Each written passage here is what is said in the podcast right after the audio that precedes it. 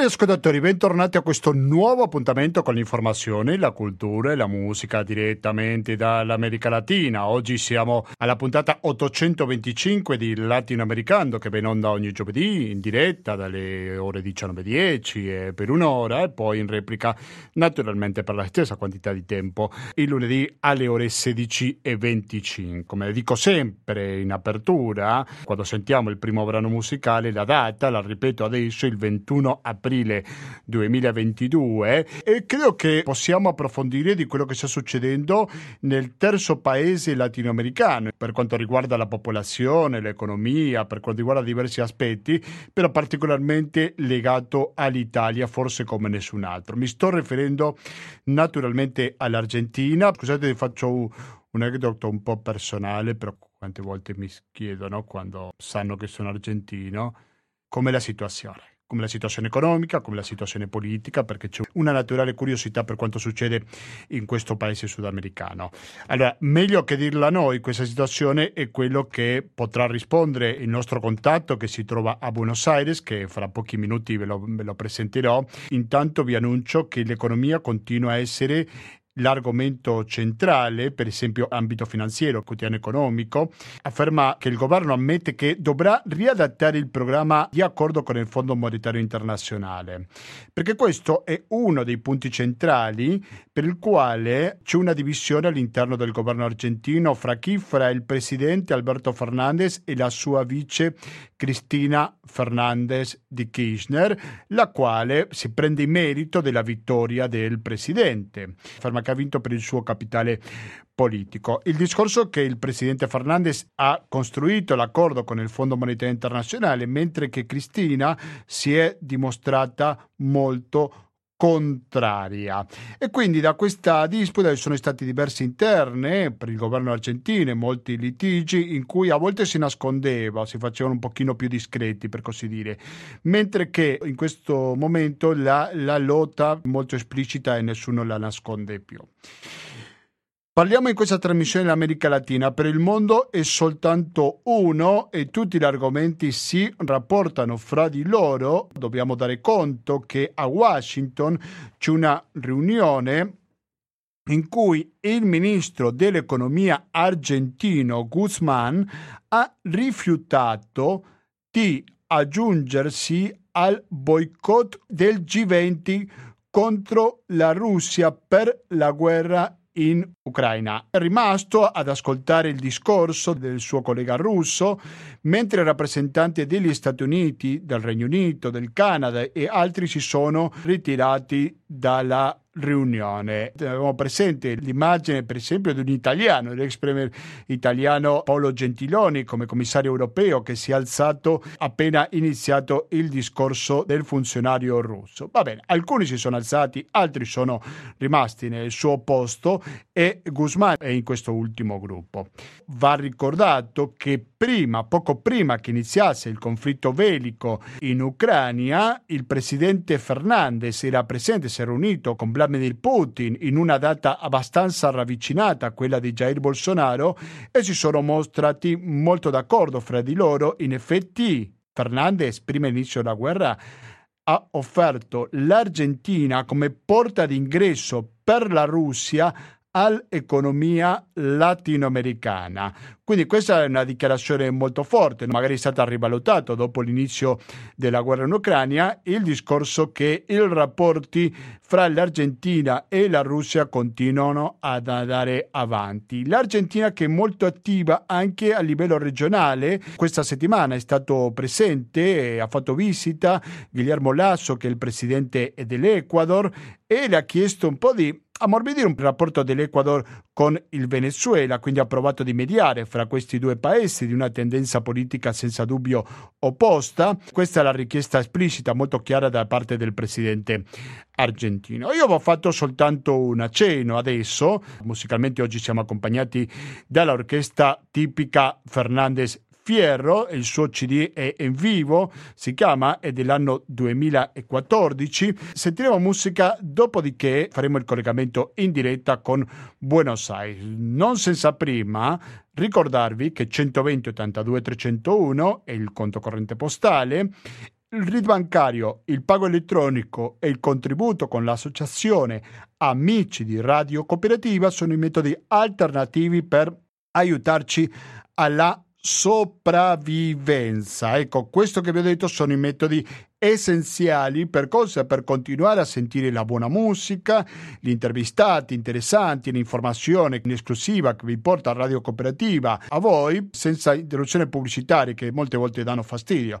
Questo lo dico sinceramente, no perché sono a Radio Cooperativa. Io quando ascolto la radio, qualsiasi radio che non sia Radio Cooperativa e mi tocca sentire la pubblicità, cerco di fare a meno. Per quello mi sono amicato già diversi anni, da tanto tempo, dai podcast in cui la pubblicità è molto più difficile da sentire. Sentiamo adesso un altro brano dello stesso CD che si chiama En Silenzio, dal vivo questo brano, sempre della Fernandez Fierro.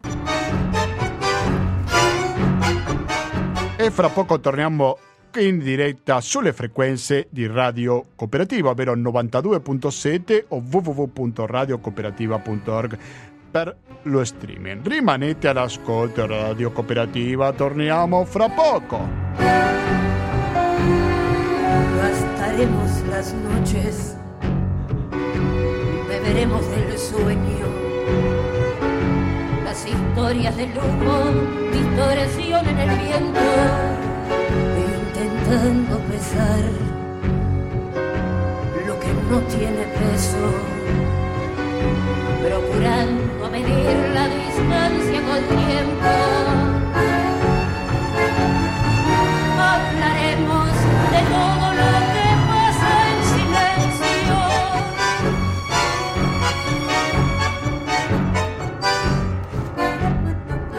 E continuiamo, cari ascoltatori, con questa diretta. Una guarda all'America Latina. C'è un paese che è quasi impossibile no, non parlare per la sua importanza anche economica che ha nella regione, per quello che vi anticipavo prima, dell'intento di mediazione fra l'Ecuador e il Venezuela, ma anche il rapporto che ha con la Russia. Però se c'è una persona che è molto, ma molto più informata di me su quello che succede in Argentina, è una persona che l'Argentina la conosce molto bene perché da tanti anni che abita là, è lo storico corrispondente dell'ANSA a Buenos Aires, Maurizio Salvi il suo nome. Maurizio Salvi, mi senti adesso? Sì. Ah, perfetto, sei sì, in diretta, eh? te lo dico subito, ok? Sì. Benissimo, okay.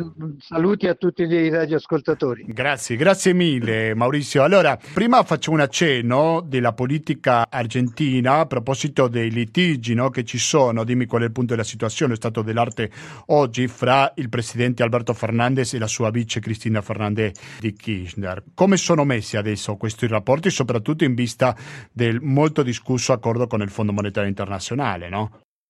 Certo, Certo, eh, diciamo che anche noi qui su questo continente, in questo paese, viviamo la nostra piccola guerra fredda perché da quando eh, nelle elezioni di medio termine le cose per il, la coalizione fronte, Frente de Todos, cioè quella governativa, sono andate male, è cominciata una fase di, di, di, di, congelamento delle relazioni tra le due componenti eh, peroniste all'interno del governo, cioè quella moderata che fa capo al presidente Alberto Fernandez e che, e che coinvolge il ministro dell'economia Martin Guzman e quella più radicale di Cristina Kirchner, di suo figlio e dell'ala più diciamo movimentista del, del governo.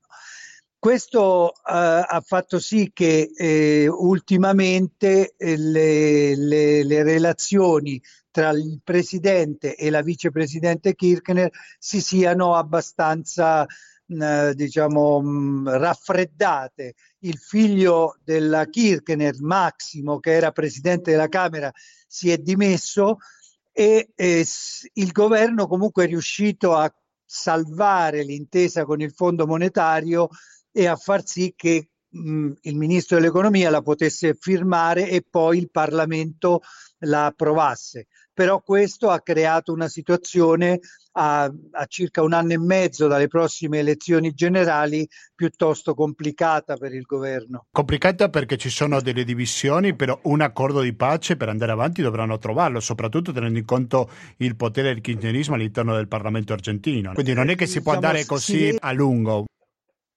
No, di fatto ne, nella, nella, vita quotidiana non si rilevano grandi cambiamenti, eh, nel senso che per esempio per, eh, ieri per una questione legata all'elezione dei giudici del Consiglio della magistratura, il blocco, diciamo la, la coalizione governativa si è spaccata in due, nel senso creando due sottoblocchi, uno moderato e uno più radicale, che però si mantengono all'interno della coalizione Frente de Todos, cioè nel senso che stanno ufficializzando un po' questa divisione, però per il momento non si vede una conflittualità reale a livello di, di Parlamento, per esempio, si vede un po' di più nella, nella strada dove i piqueteros di, eh, moderati e i piqueteros radicali già non vanno più insieme.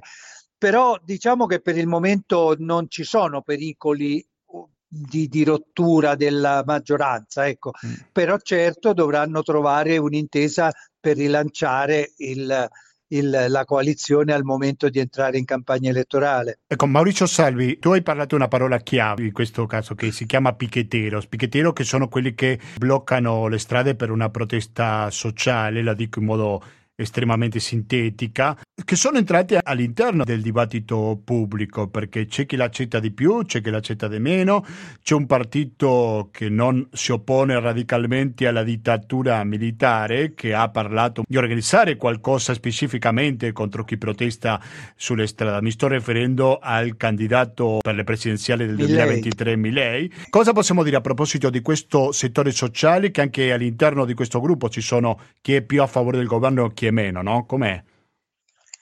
Beh, guarda, vedendolo dall'estero, il problema dei piqueteros, appunto di questi movimenti che eh, per eh, affermare le proprie ambizioni mh, usano eh, diciamo, le, le, barricate o i blocchi stradali, eccetera. E, certo, il giudizio è sempre quasi sempre negativo, però sto- se uno conosce un po' la storia dell'Argentina si rende conto che questi movimenti hanno delle radici lontane nel dopoguerra e che rappresentano diciamo una formula di un certo potere popolare che il peronismo ha sempre rivendicato un po' diciamo sostanzialmente un po' letterariamente. Però è un dato di fatto che questi eh, che questi gruppi vivono eh, con sussidi che il governo eh, stanzia, eh, diciamo come fossero un reddito di famiglia per farlo capire un po' all'italiana, nel sentito che questa gente, nel senso che questa gente riceve una specie di salario per eh, fare dei lavori sociali che a volte fanno, a volte non fanno però è vero che da quando c'è Alberto Fernandez al potere c'è stata una sostanziale tregua di questi movimenti sociali, cioè ci sono stati po- poche manifestazioni, ostruzioni di strade, eccetera.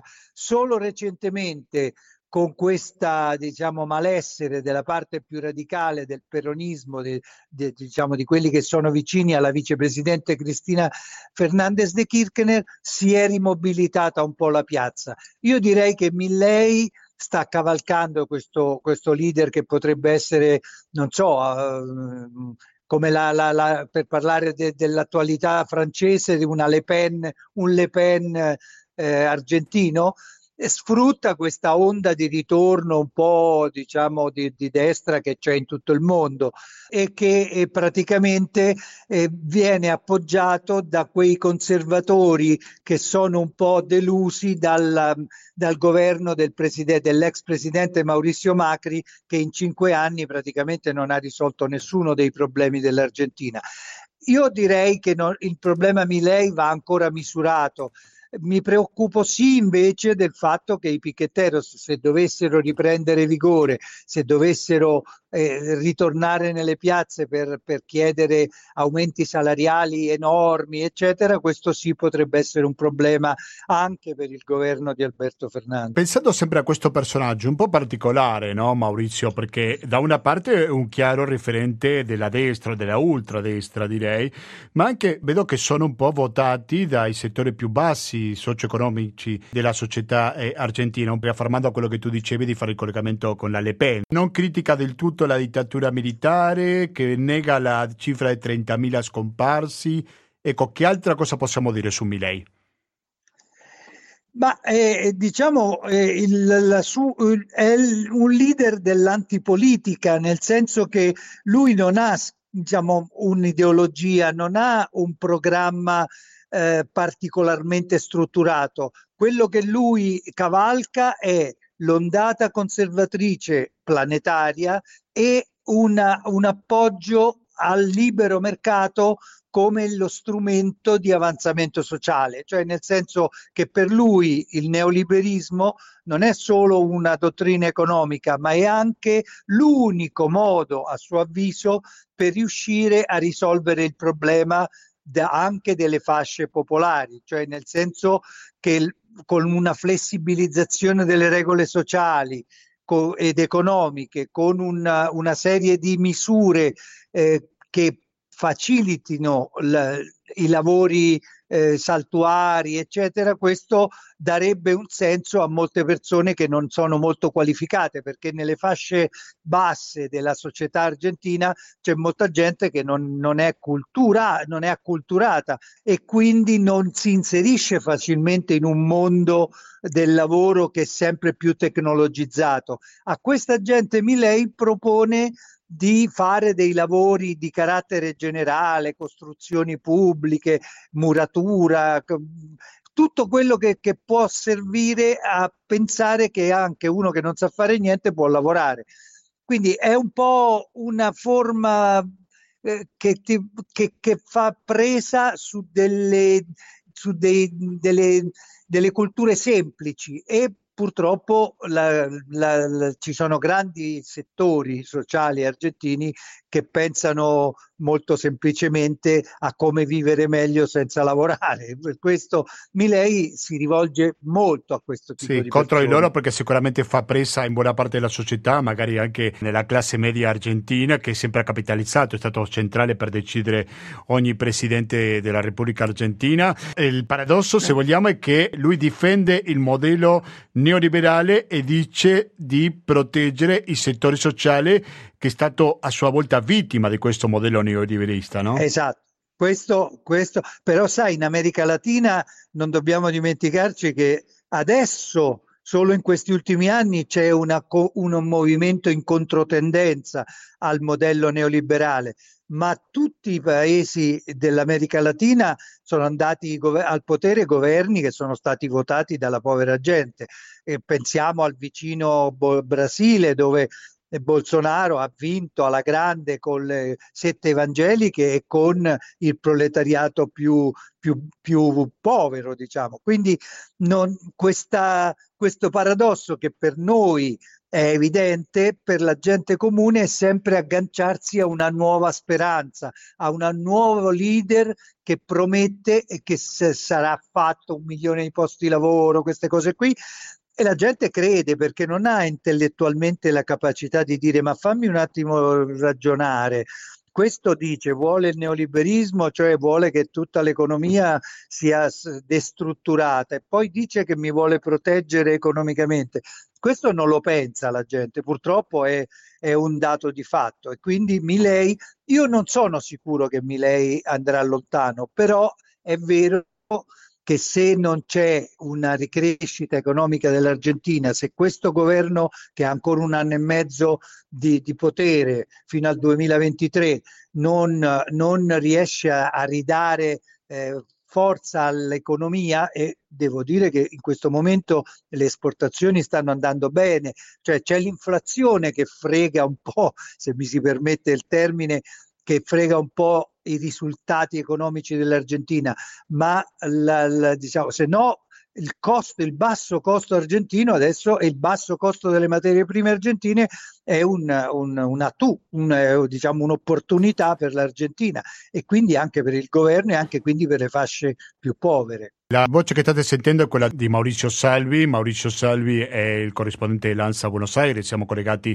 in diretta in questo momento con la capitale argentina. Maurizio, io non posso chiederti sulla visita di ministro dell'economia Martin Guzman al G20 in cui si è negato ad aggiungersi alla lista dei paesi che criticano la Russia. Ha sentito, a differenza di altri colleghi, per intero il discorso del funzionario russo, a differenza di Stati Uniti, Regno Unito, Canada Canada e altri paesi europei. Ecco, io vorrei chiederti su questo rapporto che esiste fra la Russia e l'Argentina, ricordiamo la riunione che ha avuto nel Cremlino il presidente Fernandez oltre Bolsonaro e anche quali sono le ripercussioni della guerra in Europa che ci sono eh, in Argentina o altri paesi latinoamericani.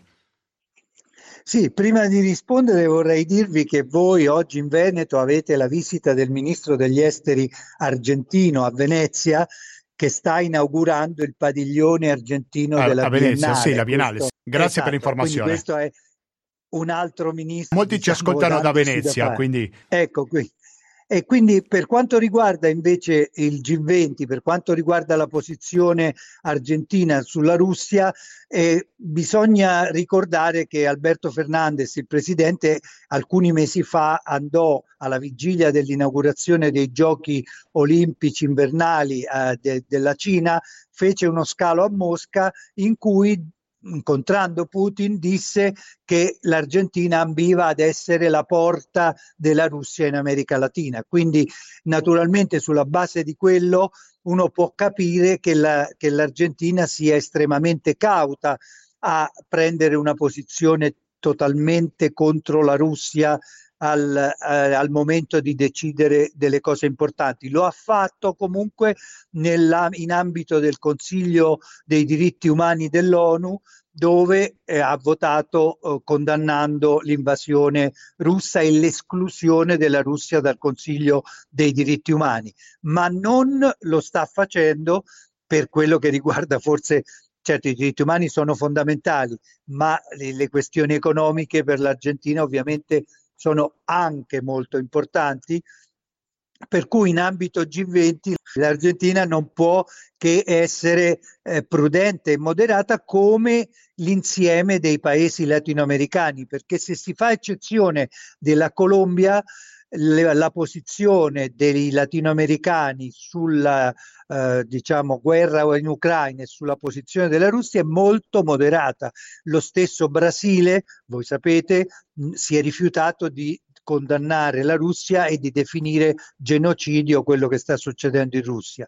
Quindi sì. l'Argentina su questo segue più o meno una, una linea simile crede nella non ingerenza negli affari degli altri paesi e crede che l'economia debba essere sganciata da, da, questioni ideologiche perché altrimenti se si prende questa strada un, diventa il futuro diventa assolutamente poco prevedibile con le sanzioni unilaterali, con i blocchi di, di beni improvvisi all'estero di paesi, eccetera. Quindi l'Argentina su questo è molto cauta e eh, Martin Guzman è in questo momento a, a Washington per parlare di una possibile ridefinizione dell'accordo appena raggiunto a causa della forte inflazione che ha l'Argentina, che è in parte ca- causata da ragioni interne, ma in parte dalla guerra in Ucraina. E quindi quando ci sarà la prima revisione trimestrale dell'accordo, probabilmente alcuni capitoli di questo accordo saranno riscritti. Però per ora tutto va bene. Ma questo accordo, Maurizio Salvi, è confermato? Già passato. È già passato in entrambe le Camere? Tutte e due le Camere, certo, Perfetto, certo. quindi prossimo, la prossima Adesso revisione quando è? So, ogni tre mesi. Ogni tre mesi. Ogni tre mesi. L'accordo prevede che l'Argentina non deve cacciare una lira per i prossimi tre anni, cioè vuol dire che i debiti che l'Argentina ha e che le scadenze che mano a mano arrivano le paga il Fondo monetario con esborsi che fa l'Argentina. Cioè l'Argentina riceve dei soldi che sono in più di quelli che deve restituire e, lì, e con questi paga il debito. Fra, alla, nel 2026 inizierà invece il, il pagamento reale di debiti e interessi da parte dell'Argentina e lì saranno cose che bisognerà vedere se l'Argentina sarà in grado di farlo, però ha tre anni, tre anni e mezzo quasi di, diciamo, di grazia, come si dice in termini tecnici, cioè che, che per tre anni e mezzo può accumulare denaro e strutturare strutturare la sua economia in modo da presentarsi alla scadenza del 2026 capace di onorare i debiti che deve restituire. Sì, al massimo sarà un problema per il governo prossimo, il successivo. Esatto, esatto, tutti rimandano al prossimo governo. Macri eh sì. aveva messo le scadenze del debito sapendo che lui non avrebbe vinto le elezioni e quindi le aveva messe nel, nel 2021 e nel 2022 avrebbe, e quindi li avrebbe messo e, nel no. abbiamo fortuna oggi Maurizio. Con, con, Maurizio, con, Maurizio, Salvi. Adesso facciamo una cosa, sentiamo un brano musicale, quando torniamo proveremo a fare un altro collegamento sempre in diretta con l'Argentina, Infierno Porteño, il brano che sentiamo adesso sempre dal vivo dell'orchestra tipica Fernandez Fierro. De ahora en más no hablará el corazón, gritará la violencia su lenguaje de oscuro rencor, sus heridas abiertas. Se cortó la señal y además se cortaron las venas. Solo queda en la noche un sabor, solo queda en la niebla.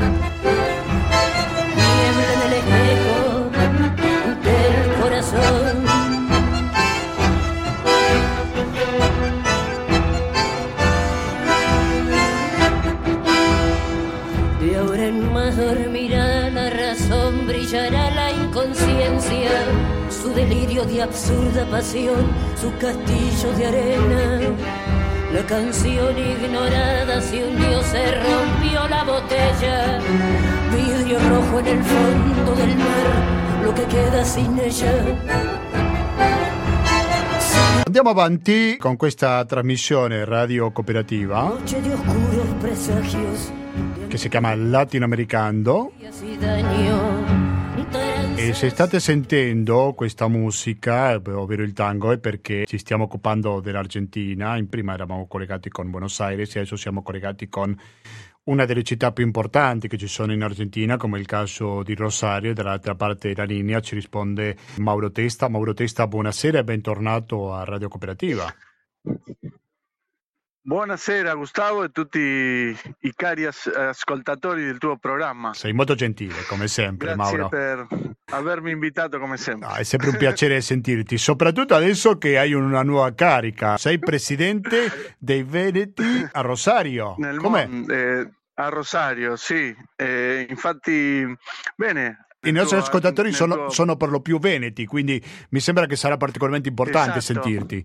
Prego eh, devono sapere che nel mondo ci sono, c'è un altro Veneto, perché sono circa 4 milioni e mezzo di, di veneti di, di origine, che hanno origine veneta, che sono in tutto il mondo. Eh, infatti okay. nella regione Veneto c'è una... E in Argentina quanti ce ne sono? Occupa... In Argentina non, una... non c'è un censimento in Argentina, ma comunque eh, ci siamo... con il nostro inter... Pronto, mi senti?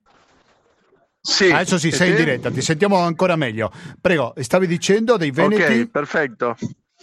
Stavo dicendo che nel mondo, eh, praticamente nei cinque continenti, ci sono veneti dappertutto.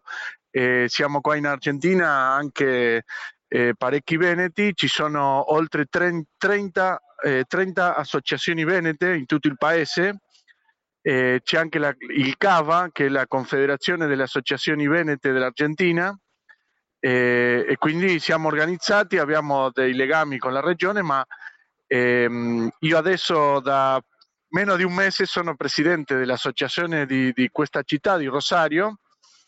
Ehm, infatti a me sempre mi ha interessato questo che si chiama le informazioni di ritorno, perché io quando per esempio sono stato in Veneto, eh, i veneti non sanno che ci sono i veneti nel mondo eh, e per noi e anche per quelli che ci sono in Veneto eh, può essere una, una um, importante risorsa eh, in, tutto, in tutti i sensi. Non so se sì, mi spiego. Sì, certamente. Ma come sono composte Eh. queste associazioni, Mauro? Perché ci sono anche dei padovani nel mondo, dei veronesi, dei vicentini, veneziani. com'è? Esatto, per esempio eh, a Buenos Aires, che è la città più grande dell'Argentina e che eh, ha il più alto tasso di, non tasso, ma sì eh, quantità di emigranti, perché le città de- dell'interior come Rosario, Córdoba, Mendoza o Mar del Plata hanno un tasso maggiore di migranti con rispetto al- alla popolazione. popolazione, ma a Buenos Aires ci sono, eh, sono milioni di abitanti e quindi eh, in quantità ce ne sono di più, ma per esempio a Buenos Aires le associazioni sono padovani nel mondo, veneziani nel mondo, trevisani nel mondo, eh, non c'è una veneta come qua a Rosario, qua siamo tutti, io sono di Padova, siamo tutti insieme, ma a Buenos Aires c'è anche bellunesi nel mondo e tutte hanno eh, un legame con la provincia o la regione. Che continua ancora oggi. Questo è l'importante, credo. Sì, ehm, sì, in questo caso della città di Rosario era un'associazione che eh, dopo la pandemia era praticamente vuota, senza attività e quindi la nostra sfida adesso è di, di riavviare un po' tutto, le asso- l'associazione, le attività eh, e quindi anche se tra i tuoi ascoltatori ce n'è qualche interessato, interessata eh, a fare qualcosa, qualche progetto, basta che, Ti, met- ti dica e ti metto in e contatto. Sì, chiunque voglia metterti in contatto Sì. con il nostro intervistato, con Mauro Testa che si trova a Rosario, può scrivermi a latinoamericando.gmail.com che è la mail di questa trasmissione naturalmente. Come se ne sta passando questa comunità veneta in Argentina? Perché prima avevamo fatto il collegamento con Buenos Aires e là ci raccontavano di una situazione difficile anche dal punto di vista dell'inflazione e dell'economia in Argentina, adesso che c'è l'accordo con il Fondo Monetario Internazionale. Però Mauro, come sta questa comunità in Argentina? Eh, la comunità veneta in generale, eh, anche come in Veneto, eh, è molto rappresentata da imprenditori, da eh, le professioni liberi come so, ingegneri, avvocati e quindi non è che sta soffrendo eh, economicamente come magari altri, altri settori della popolazione. Ehm, ma la situazione in generale qua, come tu dicevi, con l'inflazione, eh, con i problemi politici che ci sono dei diversi partiti, sta creando una situazione dove i giovani, per esempio, eh, a noi come associazioni, che noi non facciamo nessun tramite eh, consolare, perché di questo si occupa infatti il consolato, eh, ci chiedono ogni giorno se facciamo questi tra- eh, queste procedure perché loro vogliono emigrare. E magari sono giovani che, che non è che siano poveri o che non hanno un futuro qua, eh, che, sono, che, che possono studiare, anche lavorare, ma che data questa eh, situazione generale, diciamo così, del paese, eh, vogliono andare via. E, e infatti questa penso che sia la problematica più importante adesso, oltre la, la congiun- congiuntura economica, ma che non c'è un- una prospettiva per questi giovani. Anche perché se vuoi emigrare, poverissimo non sei, almeno una minima risorsa devi avere no? per poter viaggiare. Sì, infatti qua, eh, come tu sai, io lavoro in un carcere giovanile e conosco come, o sea, questo- questa popolazione che è- sì è povera e loro non pensano nemmeno andare via dal quartiere, dal loro quartiere, nemmeno della città e meno del paese, ma quelli che pensano di andare via sono quelli che possono eh, avere qua un studio un lavoro, non è che sono poveri o che infatti hanno il denaro per comprarsi il biglietto, per stare magari in Europa 3-4 mesi per, per fare la procedura del, del passaporto, della cittadinanza e quindi hanno delle risorse, ma comunque vogliono andare via. Questo è un dato molto importante che ci racconta Mauro Testo, ovvero che ci sono tanti argentini di origine venete che vogliono venire in Italia. Ho detto bene? Ho capito bene? eh, sì, Sì, in questa, eh, la settimana scorsa abbiamo avuto una, la presentazione ufficiale del console italiano a Rosario. Siamo andati i presidenti della, delle associazioni italiane di Rosario. Eh, questo consolato ehm, appartiene a, tut- a, cinque province dell'Argentina, tutto il litorale, la regione del litorale. Eh, infatti il console ha detto che ci sono in questa regione, che non è una regione delle più popolate dell'Argentina, ci sono 160.000 cittadini con passaporto italiano, ma ci sono migliaia di persone che, avendo eh, l'antenato, anche il padre, il nonno, nonna eh, italiani, stanno facendo eh, il tramite della cittadinanza, ma ci sono già 160.000. Si stima che in Argentina ci sono con passaporto in mano eh, oltre un milione di persone, ma ci sono tantissime in più che stanno tramitando la, la cittadinanza, che possono essere anche 2 o 3 milioni in più. Ottenere la cittadinanza italiana, il passaporto, non vuol dire automaticamente viaggiare in Italia. Molte volte lo fanno per avere una sicurezza in più, diciamo, no?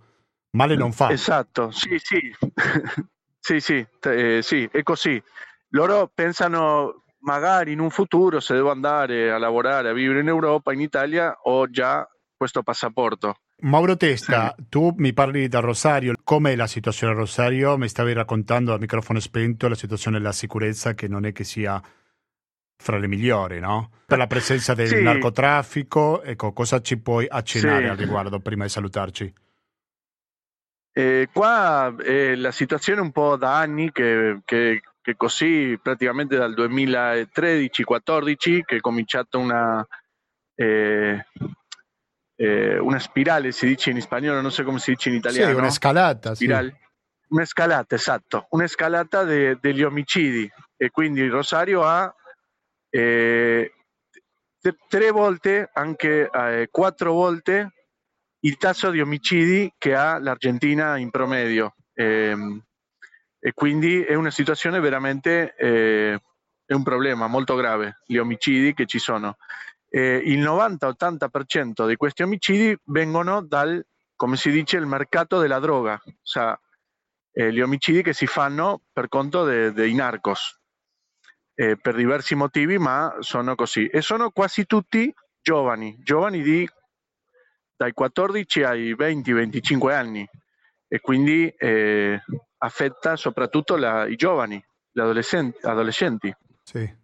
Sì, sì, molto chiaro. E, e anche dal governo quella, la questione della sicurezza pubblica, della polizia, non è, è un problema che non ha avuto mai soluzione, mettono eh, più polizia, ma, eh, poliziotti, ma la corruzione poi rovina tutto.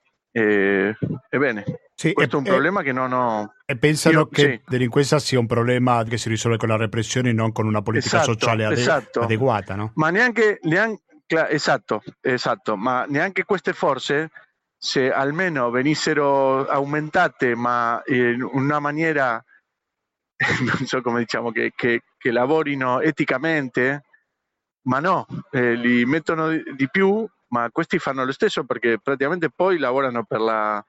Eh, ogni banda di narcos, di narcotraficantes, che catturano, scoprono due o tre poliziotti che lavorano, lavoravano per loro e quindi se tu non lavori sulla eh, qualità della polizia puoi mettere quantità e quantità, ma poi non funziona la certo, cosa. Certo, non risolvi assolutamente niente.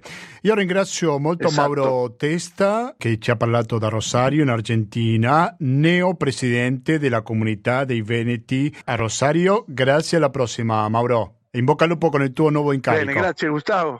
Grazie. Mol- tante grazie e ci sentiamo presto. Ci sentiamo, ci sentiamo e ho dovuto salutare Mauro Testa perché è arrivato il momento di ascoltare Color Esperanza con Diego Torres come autore. Que hay en tus ojos con solo mirar Eh sì, perché sono le 20 e 9 minuti, quindi è arrivato il momento di concludere con la puntata 825 di Latinoamericano, trasmissione che è partita il primo dicembre 2005 e che si è dedicata fondamentalmente all'Argentina. Da una parte quello che sta succedendo nella politica e nella società, nonché nell'economia argentina, però anche della situazione dei veneti in questo paese sudamericano.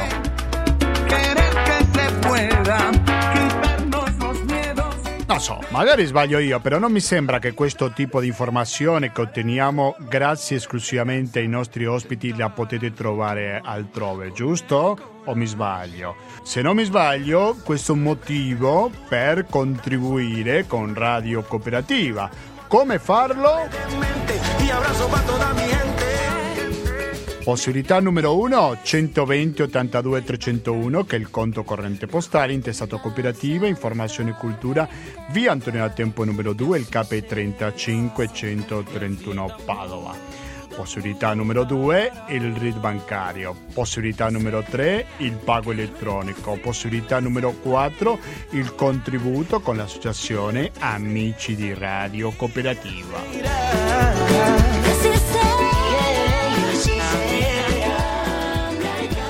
Noi adesso ci salutiamo, però guai a cambiare frequenza, eh? No, no, no, voi dovete continuare l'ascolto perché fra poco ci sarà una diretta di quelle che è il diritto dalle 20.20 fino alle 21.50 e poi dalle ore 22 fino alla mezzanotte e mezza sarà il momento di ascoltare intrattenimento. Questo se ci ascoltate in diretta il giovedì sera, se invece ci ascoltate in replica il lunedì dalle ore 16.25 fra poco ascolterete economia e società. In ogni caso continuate all'ascolto di Radio Cooperativa.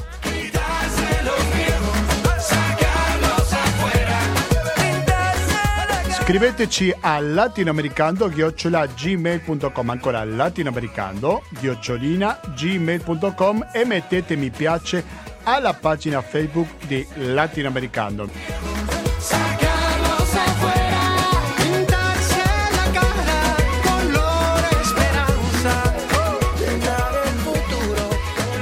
Quindi quando ci risentiamo noi questa domenica, che ora alle 18.30, perché? Perché ci sarà un nuovo appuntamento con l'attualità internazionale, quindi noi ci sentiamo fra tre giorni soltanto, mi raccomando. Eh?